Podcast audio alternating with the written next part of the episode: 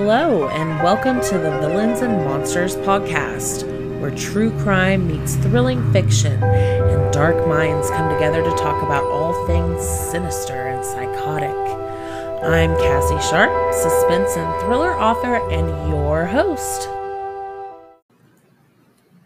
Hey guys, welcome back to Villains and Monsters. Welcome to episode 14. We're going to hear chapters 31 through 33 of Where the Shadow Lies, my debut psychological thriller. And also, I have a surprise for you today.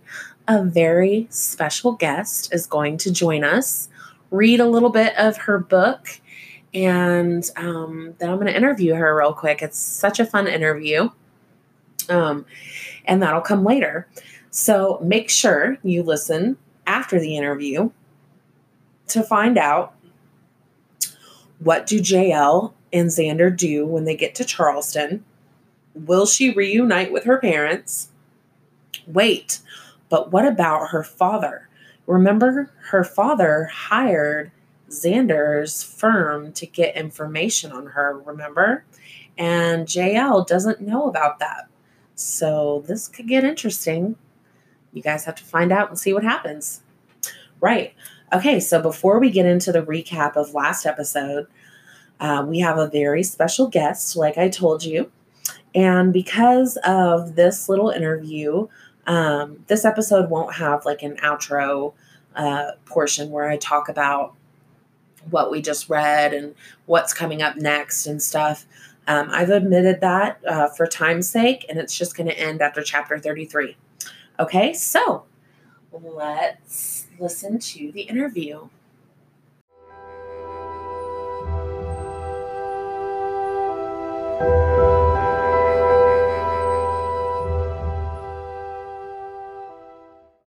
So today we have a very special guest.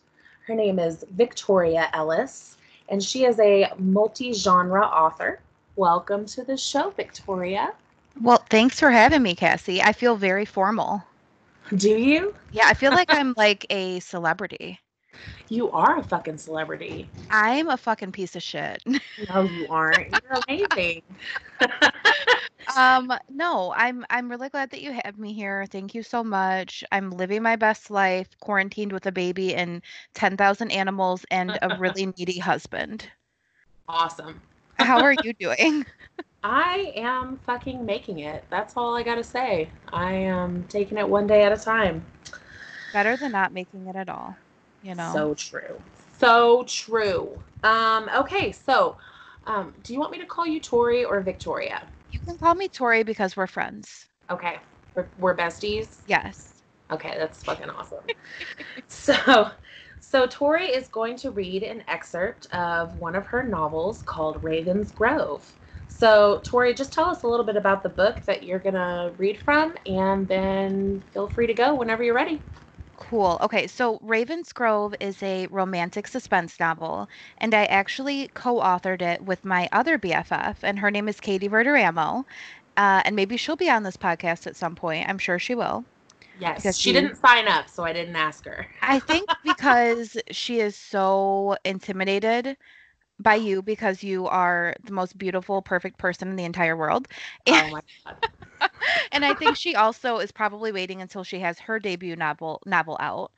Um, which I think is going to be happening soon. So Great. That's awesome. Yeah. Now, Raven's Grove is about a girl named Eve, and she was actually stalked and left for dead in a, it's like kind of like a little state park area.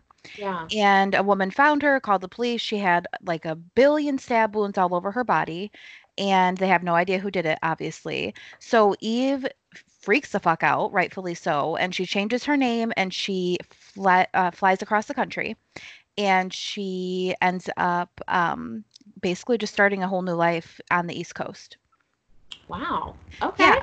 And pretty soon her life starts unraveling because she, basically what happens is um, her attempted killer starts leaving her little surprises all over the place, letting her know that he's back for her.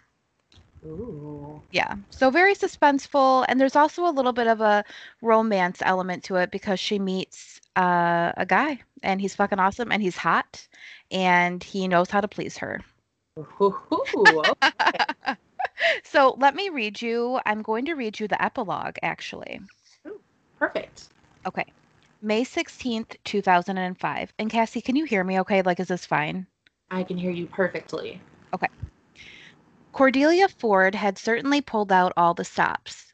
As I took a break, she brought out a silver platter with a big glass pitcher of lemonade. The bright, sunny, yellow liquid looked refreshing, and I couldn't wait to gulp it down. It was damn hot outside. After she placed the display carefully onto the patio table, she told me to come sit, beckoning me with her index finger. I did as I was told, not because she wanted me to, but because I desperately needed a drink. She smoothed her dainty floral apron and surprisingly sat in the chair next to me. I looked at her over the top of my glass, wondering why she was staying to keep me company. Mr. Romero. Her voice was low, like she was about to tell me a secret. I was intrigued. Mrs. Ford, thank you for the lemonade. You didn't have to. I forced a small grin. Well, I wanted to speak to you about something. It isn't exactly the easiest conversation to have. I, er, I interrupted her and told her to call me Vinny. Vinny, she repeated after me, and I nodded and my head, no, fuck, I'm sorry. Okay. And I, God, and I nodded my head approvingly. Vinny, I saw you kill that girl. She didn't break eye contact. My blood boiled beneath my skin's surface, and I had to fight the urge to get up and walk away from her. Or reach across the table and squeeze her neck until her eyes bulged out of her head. There was no running from her accusation, though. I had no words. You don't have to say anything. I know what I saw, and here's the thing I'd like to make a deal with you. Go on. I want you to kill my daughter. and that's the end. Holy shit. Yeah. So Cordelia's kind of a bitch. And she, and just like for background reference, because I'm sure most of the listeners haven't read Ravensgrove, Cordelia is Eve, who is the main character who fled away from Vincent. That's her mother. Oh, Cordelia is Eve's mother, Yes. and Cordelia now wants somebody to kill Eve. Mhm. Ooh, so that's like the segue into your second book in the series, right? Yep.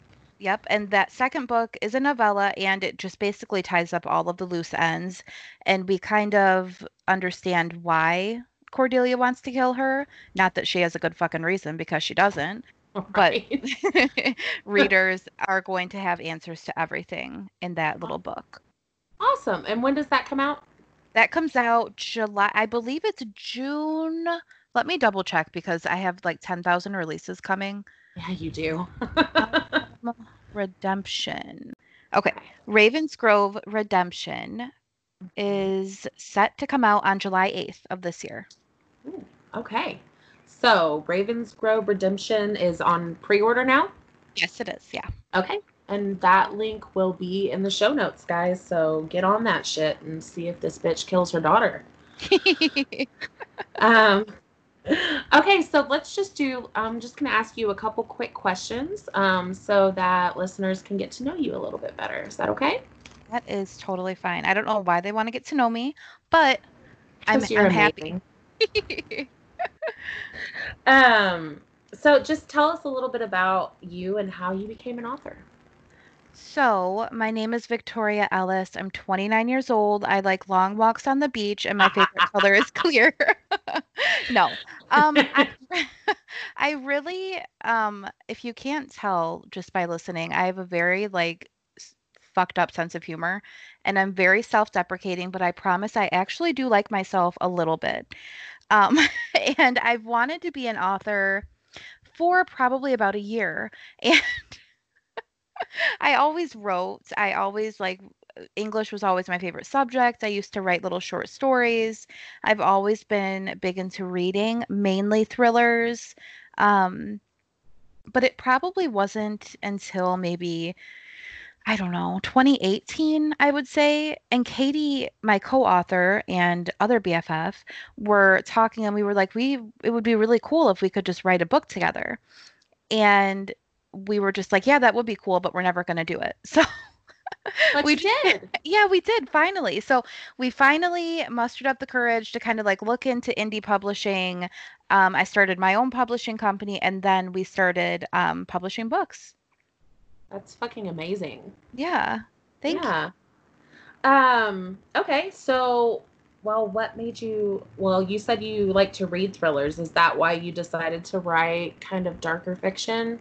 Yeah, I feel like I have a very dark soul, and I think that sometimes that can kind of come with a negative connotation, but it isn't. There's nothing wrong with liking the dark side of life. Oh no, And not at all. I think like by speaking more about that and you know, if more people would just be like, "Hey, shit is not always fucking sunshine and rainbows."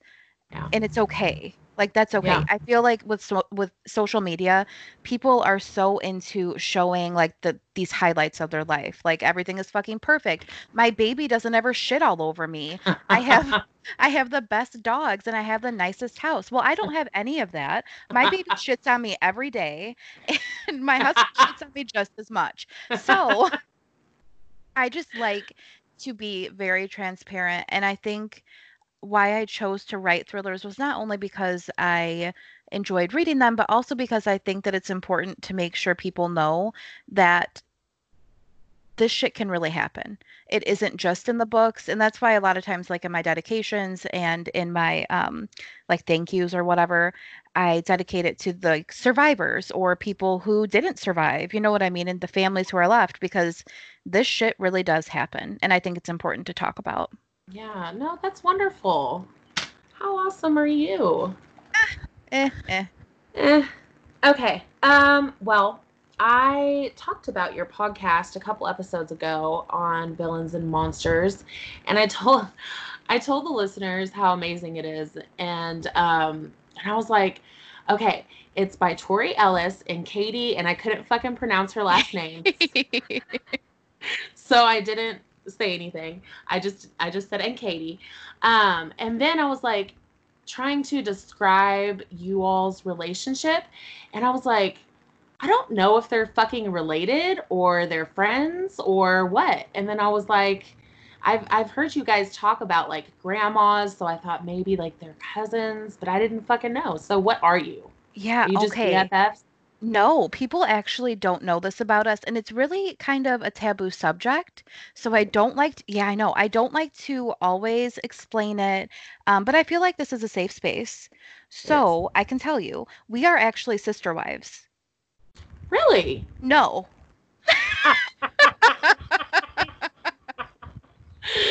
No, we're not. We're Um, I'm fucking obsessed with the show Sister Wives and I love it. But no, sadly, I don't have any sister wives. Let Um, me go. Katie is my um, cousin, and we're very, very, very close because we just we grew up like two blocks from each other, and we're like about a year and a half apart. She's older, by the way. Um, Old one.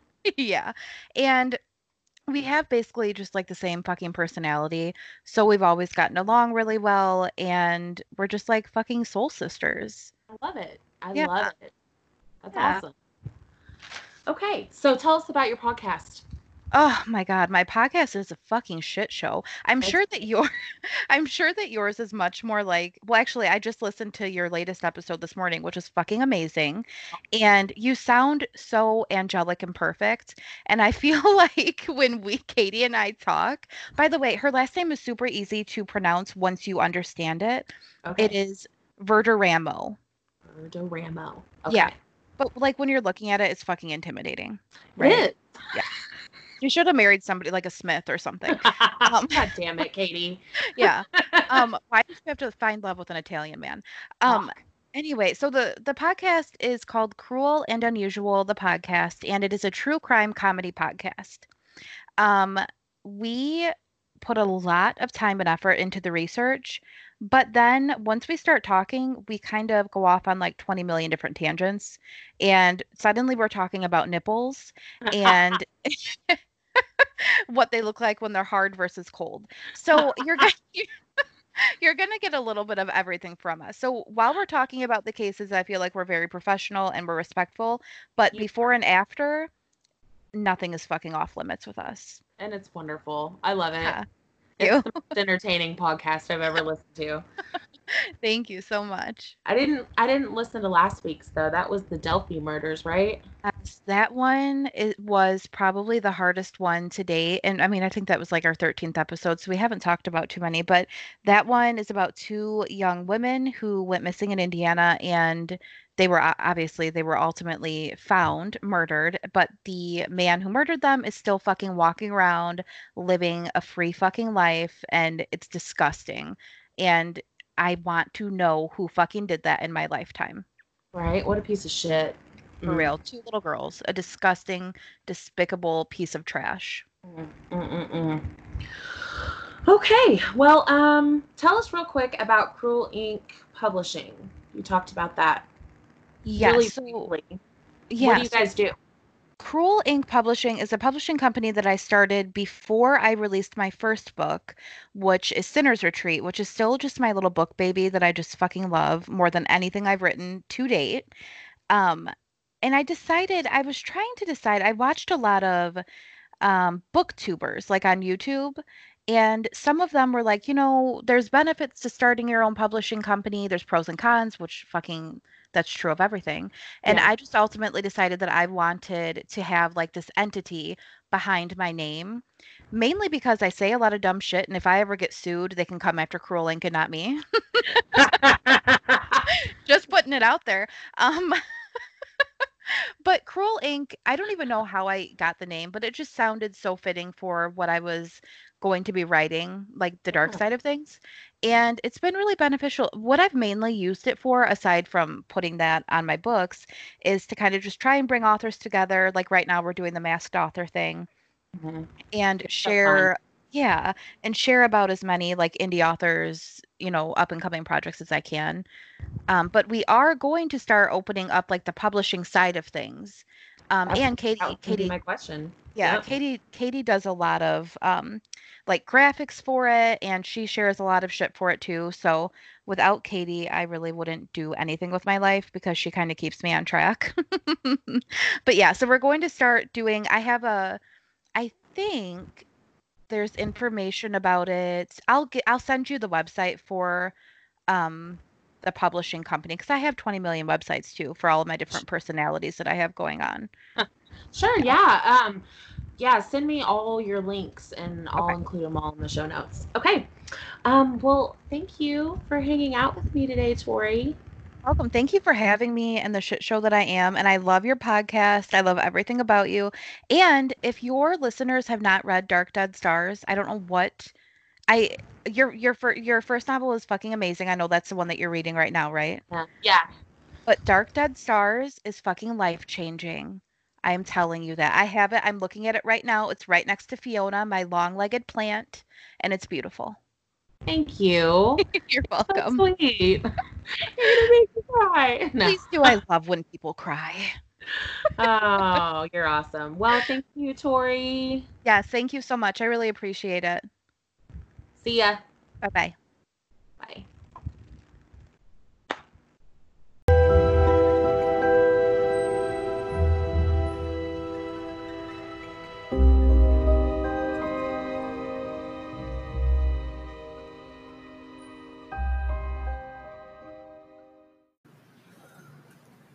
That was such a fun interview. Man, Tori, I just love her.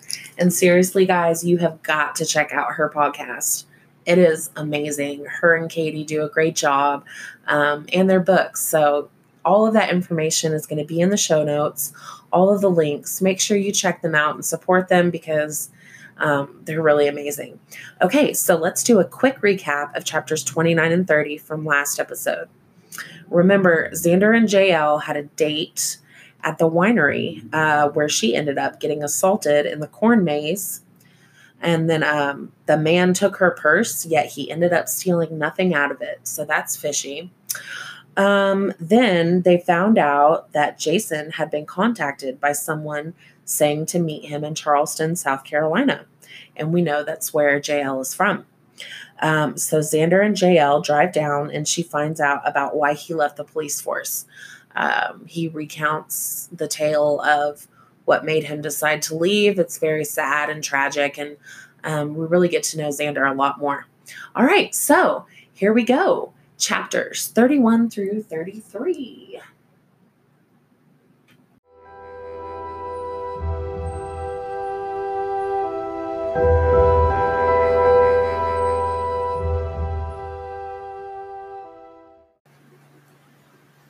Chapter 31 Home.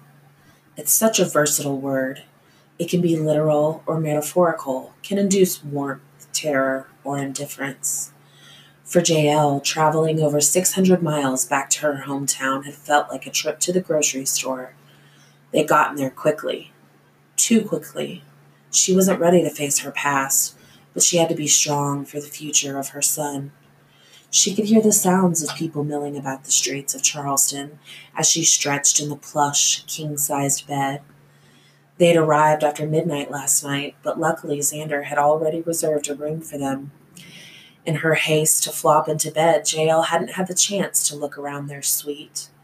The walls were made of fire red, exposed brick, the ceiling, exposed pine beams. It was an old building, likely built in the 19th century, like many of the historic buildings in downtown Charleston. And with a quick glance around the room, JL could tell its owners had spared no expense in the restoration. Sitting up, the first thing she noticed was the huge fireplace at the foot of the bed. It wasn't modern looking with sleek lines and fabricated material. It was black granite surrounded by carved pine. Xander's snore caught her attention. He was sleeping on the oversized leather couch. Tiptoeing across the hardwood floor, JL peeked out of the window behind him. It was early, but East Bay Street was bustling with energy. Memories of walking that street with Chase and Ashley invaded her mind like the regurgitation of long forgotten sustenance, tasting of bile and acid. She snapped the curtain closed. Morning, Xander yawned and stretched. She watched him, noticing the thick scruff on his cheeks and chin. JL couldn't remember when she'd last seen him clean shaven. She wondered for the first time how much of a toll she had taken on him. She had leached his life, his time, his normality away from him with her fears. Xander sat up, rubbed his face, and smiled at her. How'd you sleep? Well enough. She stepped back from the window and righted her clothes. Where do we begin? He chuckled. The same way we begin everything, Angel. With coffee. An hour later, they sat in one of the inn's courtyards, waiting to be served breakfast. She watched Xander as he gazed about the area. She could tell he was impressed with the charm of the Old South recreated for tourists. It was picturesque, she was pretty sure the stone flooring was likely original, as were the brick walls that enclosed them. It was a small courtyard compared to some of the extravagant ones she'd seen in the area. Creeping ivy climbed the red brick all around them, and the trees, their leaves burgundy and orange, provided both shade for their meal and a reprieve from the morning humidity that had the potential to suffocate, even in the late autumn. A handsome older man interrupted their silence as he set their trays down. Bagels, fruit, and scones filled the table between them. He poured their coffee into fine china. Setting the carafe back on the table, he stood up straight, wished them a lovely morning, and set the newspaper down before he left. While she filled their plates, Xander doctored their coffee. JL dug in, biting into a crisp, juicy apple. Xander snatched the Charleston Post off the table, crossed one leg over the other, and snapped the newspaper open. Not hungry? Xander reached his hand to the tray and grabbed a croissant. Just getting a fill for the city, he said, taking a large bite. JL's stomach lurched. They ate in silence as he flipped through the pages. JL wished he would look at her, offer her some sort of comfort. She was displaced, her nerves bustling like the streets of the city. What's the plan? He must have caught the panic in her face. His eyes softened and he set the paper down next to their breakfast. I set up a meeting with a local detective this afternoon. Oh. She didn't much care to go with him. The last time she'd been there, she shook her head. No, she didn't want to go. You should stay here. She nodded. It's good they were on the same page. She can continue to keep calling Jason, and JL's breath hitched in her throat. Trembling hands reached out and snatched the newspaper. She held it close, squinting to make sure. It was him. Shit. What's wrong? He came to her side of the table, glancing over her shoulder at the article she was studying. Who is he? She shook her head. I don't know his name, she said, her voice shaking. I it's him. The the man who attacked me at Huber's, who tried to steal my purse. Xander leaned in closer to read the article. He was murdered, he said. His body found in the middle of the White Point Garden yesterday. That's only a few miles away from here, right? She nodded. His jaw hardened. Are you sure it's him? She'd gotten a clear look at his face when he attacked her. She was sure.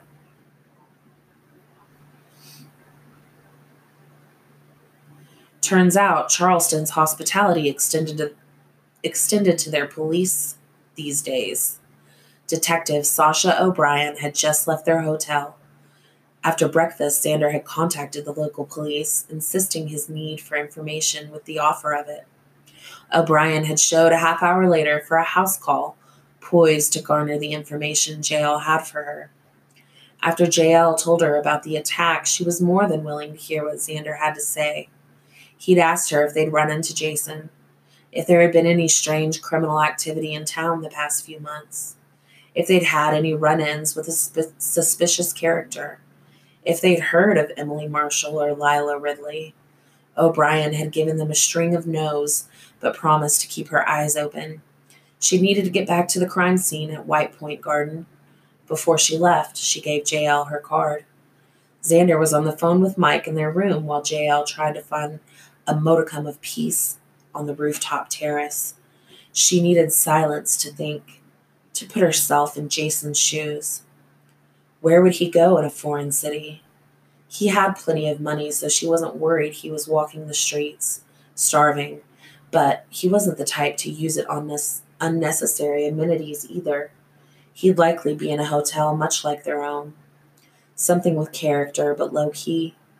JL huffed her frustration. That described half the real estate in Charleston. There had to be something else she wasn't thinking of. He'd come here on a whim, to a city he had zero connections with. No friends. No family. Family. No, she said aloud. That was it. It had to be. She sank to the ground and curled her knees into her body. Xander sat next to her minutes later. She looked in his eyes, sure of the man before her. He was a good person, and she was damn lucky he never felt tired of her shit. I need to see my father. Xander's back straightened, his brows furrowed as he turned away from her. Why? He sounded off, defensive. Because whether I like it or not, Jason is his grandson. I think it's likely Jason went to him for help, though she hoped not. If Jason had met her mother, JL shivered. That wouldn't have ended well. Xander cleared his throat. I'll have Chris and Jack take you there. JL unfolded herself and stood. You weren't coming? Why the hell wouldn't he want to be there? He turned back to the view of the city before them. No, I think it's best I stay here and work on things from this end. Plus, Mike will be landing at the airport in a few hours and I'll need to pick him up. That was bullshit. All of it. It won't take that long to talk to my father. Xander shook his head. You'll be fine with Chris and Jack. I'll see you when you get back. He stood, taking a moment to admire the city from above. I'm going to go tell the boys. Let them know when you're ready. Xander walked to the door without so much as a backward glance. The drive to our old neighborhood, Mount Pleasant, had been too quick. Considering Chris had to make two stops on the side of the freeway for JL to throw up, the fact that they pulled in front of her childhood home in less than a half hour was a fucking miracle. Or a nightmare, depending on who you ask. For JL, it was entirely the latter. As she sat in Chris's passenger seat, staring at the house she hadn't seen in 20 years, her craving for nicotine peaked to an all time high. The house was much the same as it had been when she'd been a teenager preposterously huge, light blue with white trim, and three floors, five bedrooms, and seven bathrooms, of wasted opulence for two bitter adults. However, the longer she sat there, the more subtle differences she noticed. The shrubs lining the outer fence weren't all trimmed to the same height. The rose bushes on the side of the house were withered, and not the kind of withered a new season brings about Rather, they were shriveled as if it had been winter for years. In fact, there was no pop of color anywhere in the grounds. Perhaps they no longer lived there. JL turned to the stoic men in her car. I don't suppose there's any chance of me going in there alone. Chris turned off the ignition. Boss was clear. You go in, so does one of us. Boss. The boss didn't care enough to accompany to accompany her himself so the boss could kiss her ass. Is that so? she drawled. And if I refuse? Chris's eyes widened. I no, you can't, not without one of us. She narrowed her eyes. Can't? Chris, she began, turning to face him, I can do whatever the hell I want to do. He opened his mouth to speak, but she held up her hand to stop him. Above. However, I know you're following orders, and I know those orders were intended to have my safety in mind. So I'll allow you to come inside with me. But don't ever, ever tell me I can't do something, all right? He nodded. JL was almost certain more stairs had been added since she'd left. The ostentatious stone staircase led leading to the front door had always been an annoyance but now it was as if each step led her to further insanity. Step, doom, step, doom. By the time she reached the French doors, she couldn't seem to catch her breath. Whether from exhaustion or anxieties, she wasn't sure. Likely it was a bit of both. JL closed her eyes, summoning all her strength to knock. Her eyes were still closed, her fists poised to tap on wood, when she heard the door open. Catherine? When she opened her eyes, she was truly surprised at the man who stood before her. Her father had aged badly. His cheeks were sunken in and covered with white whiskers that matched his hair. Dark purple rings encircled his bloodshot eyes, and he stood with a hunch. My name is J.L., not Catherine. Not anymore. Francis gave a hesitant nod.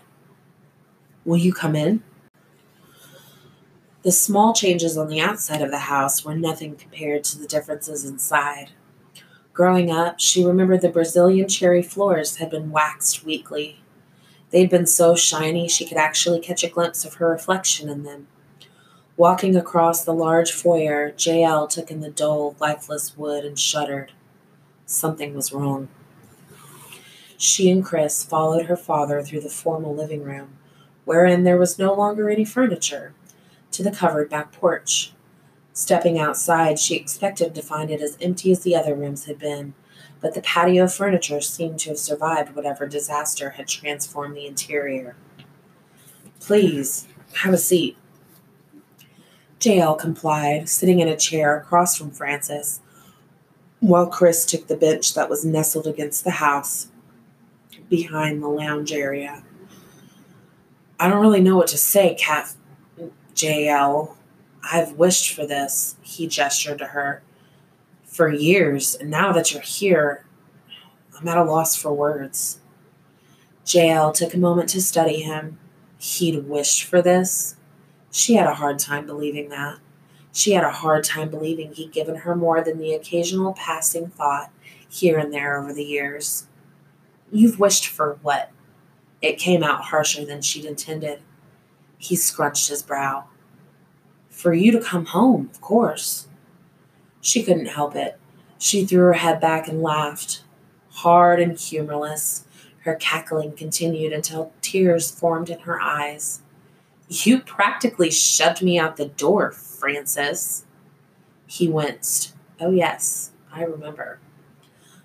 It wasn't. I didn't want you to leave. Her eyes widened as she clenched her fists. You're delusional, old man. You stuck a wad of cash in my hand and turned the other way when I left. Looking down at the ground, he shook his head. I'm not proud of that. I'm not proud of a lot of things, but I'm not going to make excuses for them. I was wrong then. I was a coward and an asshole, and for that, I apologize. He could take that apology and shove it. Where's your wife? JL refused to call that woman mother. She knew what it meant to be a mom, and Jennifer Freeman did not deserve the title. She left me 15 years ago. She remarried not long after, and I haven't seen her since. That was surprising, but she wasn't here to catch up. Has my son contacted you? Your son? No. No, why why would he? Shit. Dead end. He's here in Charleston. Has been for a day or two. I thought he might try to contact the grandfather he's never met. Something that looked like genuine regret passed across his face. I'm sorry, but no. I wish I could say I've had the pleasure of meeting your boy, but I haven't. JL nodded and stood to leave. Wait, Francis said. Can you stay for a little while? Can we talk? She shook her head. There's nothing to talk about. She was walking back inside, heading toward the door when he bypassed her, stopping to block her way. There were tears in his eyes, tears she had no time for. Please, just give me a few minutes to explain everything. She narrowed her eyes. There's nothing to explain. I'm here for one reason to find my son and keep him safe. Nothing else matters to me. Not you, not your ex wife, not this fucking town. She stepped to the right to get past him. Wait, please, Francis said, grabbing her arm. She stopped cold. Her back stiffened, and it took a lot of willpower not to shove the old man to the floor. Chris was at her side in an instant. Sir, you need to get your hand off her and move aside. Francis looked up at Chris, then back to JL. Is this man your husband? No, he's my armed security guard, so you better do what he says. Are you in danger? Is your boy in danger? I can help. I know people. I can call. We'll figure it out, Francis. Just like we figured everything else out on our own since the day he was born. Her father's face collapsed. JL, he said, his voice shattering. I, I didn't know what else to do. Your mother, she was going to ruin your life, your future. She chuckled, shaking her head. She'd been doing that for 18 years before I walked out that door. You looked away every single time. But you know what, Dad? I'm glad I had the two of you. I'm grateful I had 18 years of experience in what not to do as a parent. So, thank you. He moved out of her way, turning to the table riddled with envelopes and junk. She nodded to Chris, and they headed for the door. Francis slipped a piece of paper into her hand as she brushed by. If ever you need anything. When she got to the door, she turned to glance at the house one last time. Her father was a mess of tears and angst, but she couldn't find it in herself to care. Turning the handle, she said one last silent goodbye to her past. Again. This house, Francis waved his hand around. Everything I have, all my savings, it's all willed to you. You'll have it when I'm gone. God, he didn't fucking get it. I don't want any of your shit. Will it to charity. She slammed the door behind her.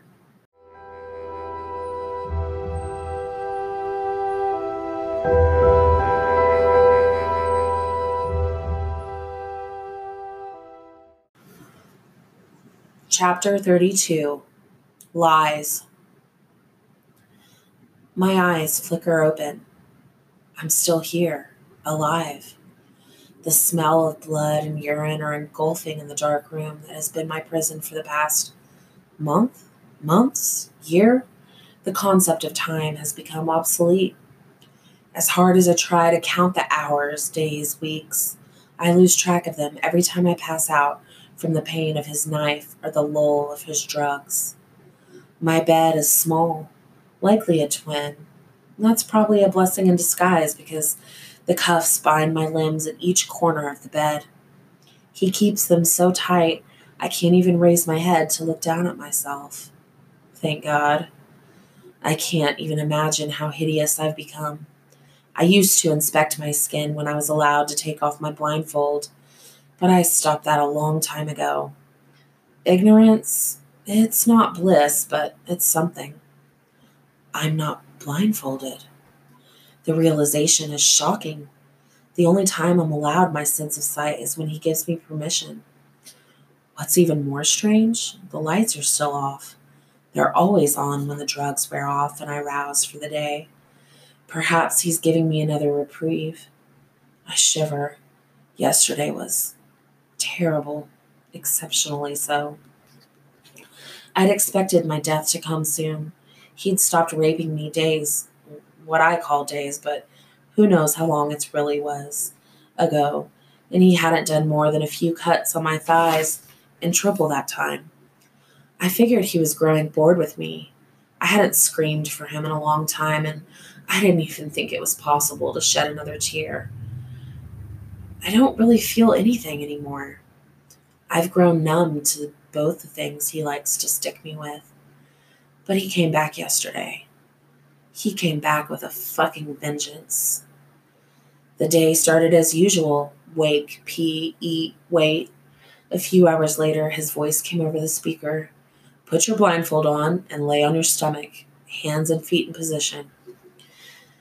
The cuffs are automatic. He must have a button somewhere behind the door that opens and closes them. The stomach thing was new. He usually likes me to be on my back, likely to watch the horror on my face as he tortures me. Not wanting to incur his wrath, I did what I was told. Everything felt wrong when he came into the room. Funny, isn't it? That something can feel more wrong than being kidnapped, held against my will, and tortured on a daily basis. I can't really explain what was off. Maybe it was the new face down position, but the air in the room just felt different he started right away, but it wasn't the normal rape. I quickly figured out why he wanted me on my stomach to violate a new place. And he violated the hell out of it. I gave him what he wanted my tears and screams. I screamed so hard I lost my voice at some point. He finished what felt like hours later and left me alone. He was back in the room minutes later, oohing and awing over me. You're so beautiful, kitty cat. Your tears, your screams, they're mine, only for me, only mine, he whispered. Always soft whispers. He cut me a few times on the back of my thighs and upper arms, repeating that the entire time. Only mine, only mine. When he was done, he got into bed with me and rubbed my back. For hours. I had to stop myself from throwing up the whole time. When he finally drugged me last night, his words repeated in my head until I fell asleep. Mine, mine, mine. I'm not blindfolded and I'm alone. I need to focus on these things, but the drugs always take time to wear off. Breakfast usually helps. I turn my head, squinting to see the table, but it's empty. Something is off again. Is this a break or another mind game? I'm not sure I can take much more, not after yesterday. Goosebumps prickle on my skin and I rub my arms to ward them off. I rub my arms. I'm not cuffed. I try to move my legs, but they hurt. Move. Is that what my voice sounds like? When was the last time I heard the sound of my own voice that wasn't a scream? Focus. Move. I yell at my limbs, but it sounds weak. Like me, I'm so damn weak. My legs begin to obey, and oh God, they hurt. I'm usually sore as hell when I wake up, but this is different. This is a sharp, stabbing ache. Maybe I pulled something last night trying to stop his new invasion. I breathe through the pain and force one of my legs to bend at the knee. Fuck! I can feel the gashes in my skin as my leg scrapes along the mattress. How many are there? I wonder if there's an inch left on my body that hasn't been mutilated. When my leg is finally bent, I test the other one. Move, bend, scrape. Fuck. By the time I'm sitting up in the bed, my breathing is erratic. I am struck by sharp fear. If he comes in and I'm sitting up without his permission, I can't even fathom what he will do to me. Will he finally cut off an entire body part? Will he just mercifully kill me? I can't do this. He'll be back. I know he will. He's never left me alone like this. He'll be back and he'll be angry and he will. Do you want to live? The thought seemed strange. Live? Can I really get away from here? Have a life that isn't full of a soft, sick whisper and a sharp blade? This is your only chance. I am consumed by a sudden burst of strength and adrenaline. Pressing my hands into the wet mattress, I stretch one foot to the floor, testing the pressure. The world tilts. Oh God, the anguish. I can't allow myself to think about it. I'll pass out. I lower my other foot to the cold floor. It takes a long time, too damn long, to get my body upright. My legs are so weak from agony, they barely hold my weight. My breath is coming out in loud pants. I'm mad at my lungs because they're too loud and I can't hear what's happening around me. What if he's watching me? I woke up unbound and with no blindfold. He's too meticulous for that to have not been deliberate. He's probably waiting in a dark corner to do something horrible, and I can't hear him because of my goddamn lungs. Stop. Go. I take a hesitant step. One, rub. Two.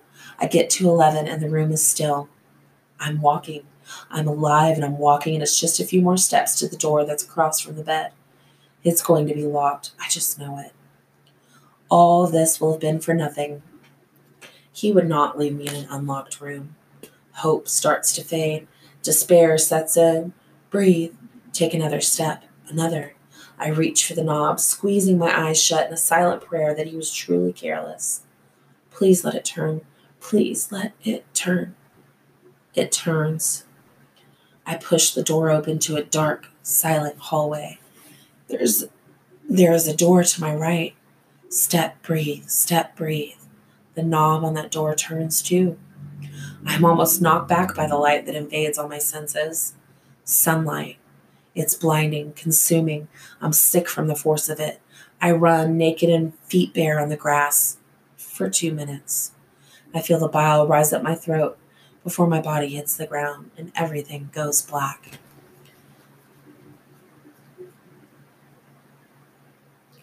Out the window, trees and foliage fly past.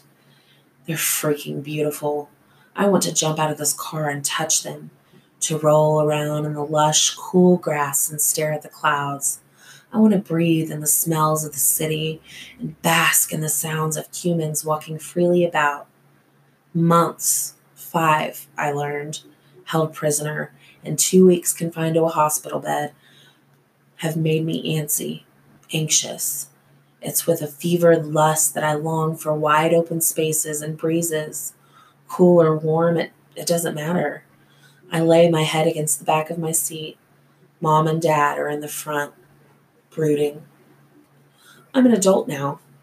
My 18th birthday came and went while I was with him. Walton Thallis is his name. They retrieved a sample of his semen when I was admitted to the hospital. DNA was a perfect match for Walton, who was in the system from a few arrests in his early 20s. Easy as pie. Like when I escaped. One minute I was doomed for death, the next I was free. Pie. I wonder what I was doing the day of my birthday. I wonder what he fed me that day, where he cut me that night. It's morbid, I know, but I can remember almost all of my birthdays, yet I have no idea which day of hell was the day I became an adult.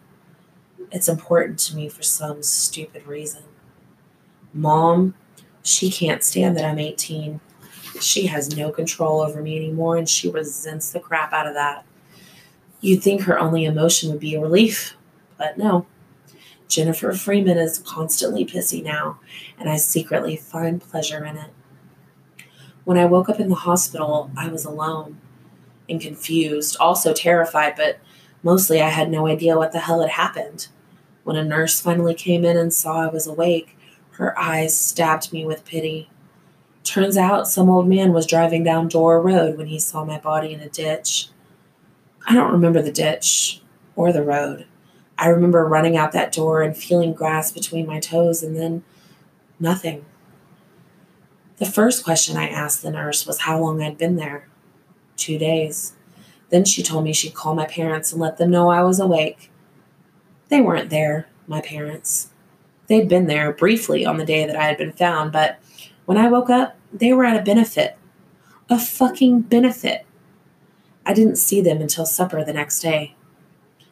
It wasn't until I'd been awake for two days that Dr. Lovell broke the news to me. I'm pregnant. She said those words to me in a soft, loving tone. She held my hand and brushed the hair away from my face. She told me I was strong and she'd support whatever decision I made. Decision. It was so strange to hear that word. After living with my family for 18 years and living with him for five months, I scarcely knew what the term meant. Decisions go hand in hand with freedom.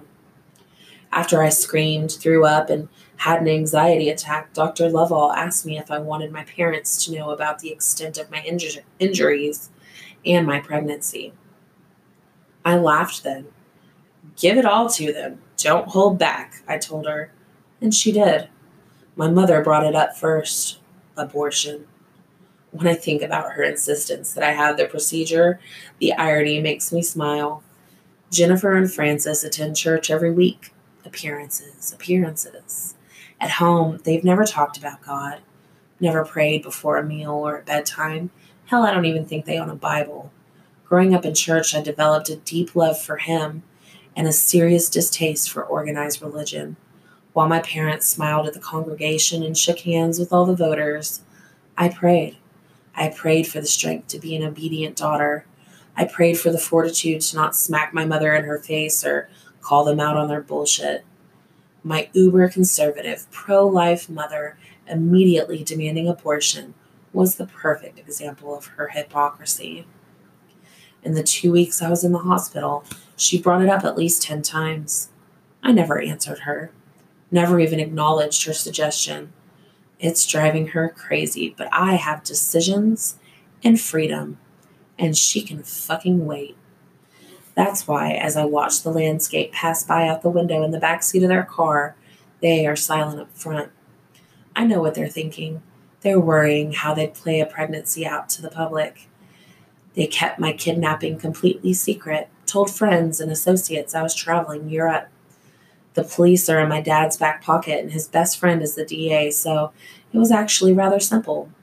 It makes me wonder, though, how much of a difference it may have made had people been out there looking for me.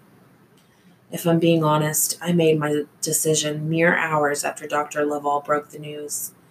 But the choice is mine. Nothing has ever been mine before, so I decided I'd hold on to it for a little while before I share it. Mom lets out a dramatic sigh from the front seat. Dad places her, his hand on her thigh. It's going to be all right, Jen, he tells her. Yes, Jen, you will survive this terrible ordeal. I don't know that I can handle this. It's too much. You have no idea what I'm going through right now, she replies. I snort loudly. Mom turns in her seat, giving me a sideways glance of admonishment. Jen doesn't approve of my humor. I look back out the window, ignoring her pity party. How did I raise such an ungrateful child? she muses. Dear God, give me the strength to not jump out of this car. I caress my stomach instinctively. Dad catches the motion out of the rearview mirror as he parks in our driveway. He grimaces. Fuck it. I'm keeping my baby, I say as I rub my fingers and throw open the door, walking into the home I haven't seen in months.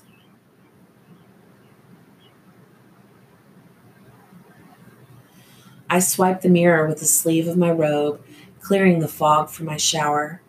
My eyes look a little less haunted today. My cheeks have filled out and they look less pale than yesterday. Opening the robe, I look at my belly. I have a bump. I turn to the side. It's not a huge bump, but it's there, proof that I'm bound for motherhood. The thought makes me smile. I felt the baby move yesterday. It was only a small flutter, but it was everything. Mom stopped speaking to me the moment I began to show. That was weeks ago. She won't even look at me now.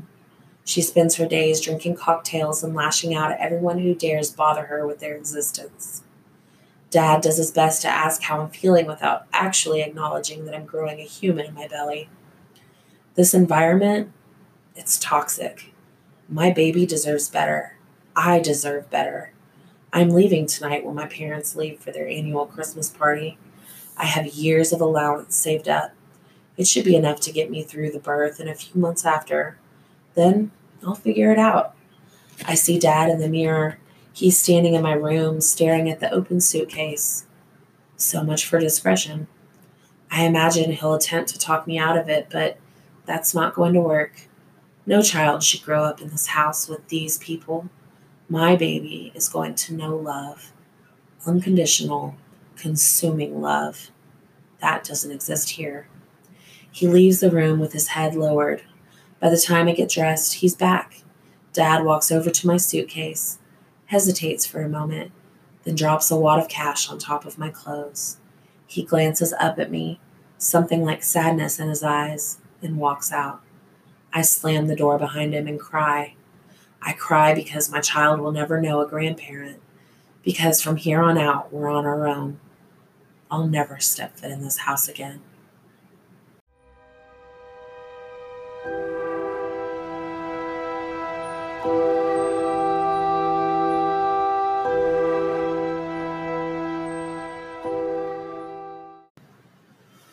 Chapter 33 The sun was beginning to set on the city as JL watched it from the roof of the inn.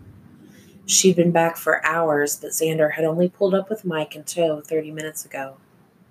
Chris was up here, sitting in a chair by the door. Jack would have told Xander where she was, so each minute that passed without him showing up pissed her off a little bit more. The visit with Francis had been emotionally draining. She was glad her mother hadn't been there, though. The fact that Xander hadn't been there with her, for her, that he hadn't even wanted to, hurt. And that pissed her off even more. She'd never allowed anyone close enough to hurt her. And this was why. There was no time for heartache, anger, or tiptoeing around each other. Every hour Jason was missing meant another hour he was in potential danger. JL hopped up from the lounge chair, heading straight to Chris. Where is he? Chris tilted his head to the side. Xander, where is he? At the bar on the first floor, last I heard, Chris said. JL moved past him to the door, shoulders back, head held high. The bar was a small room off the main floor. The same pine that accented their suite and the lobby was prominent in here. The walls, the bar itself, the tables and chairs, all finished pines shine to an almost blinding gloss. Xander was easy to spot, being the only patron aside from Mike. JL marched to their table. Mike spotted her first because Xander was facing away. Mike to- took one look at her and excused himself from the table. He passed her on his way out, giving her nothing but a nod. Xander was still facing away from her when she reached the table. Rounding it, she noticed the beer bottle cradle between his hands.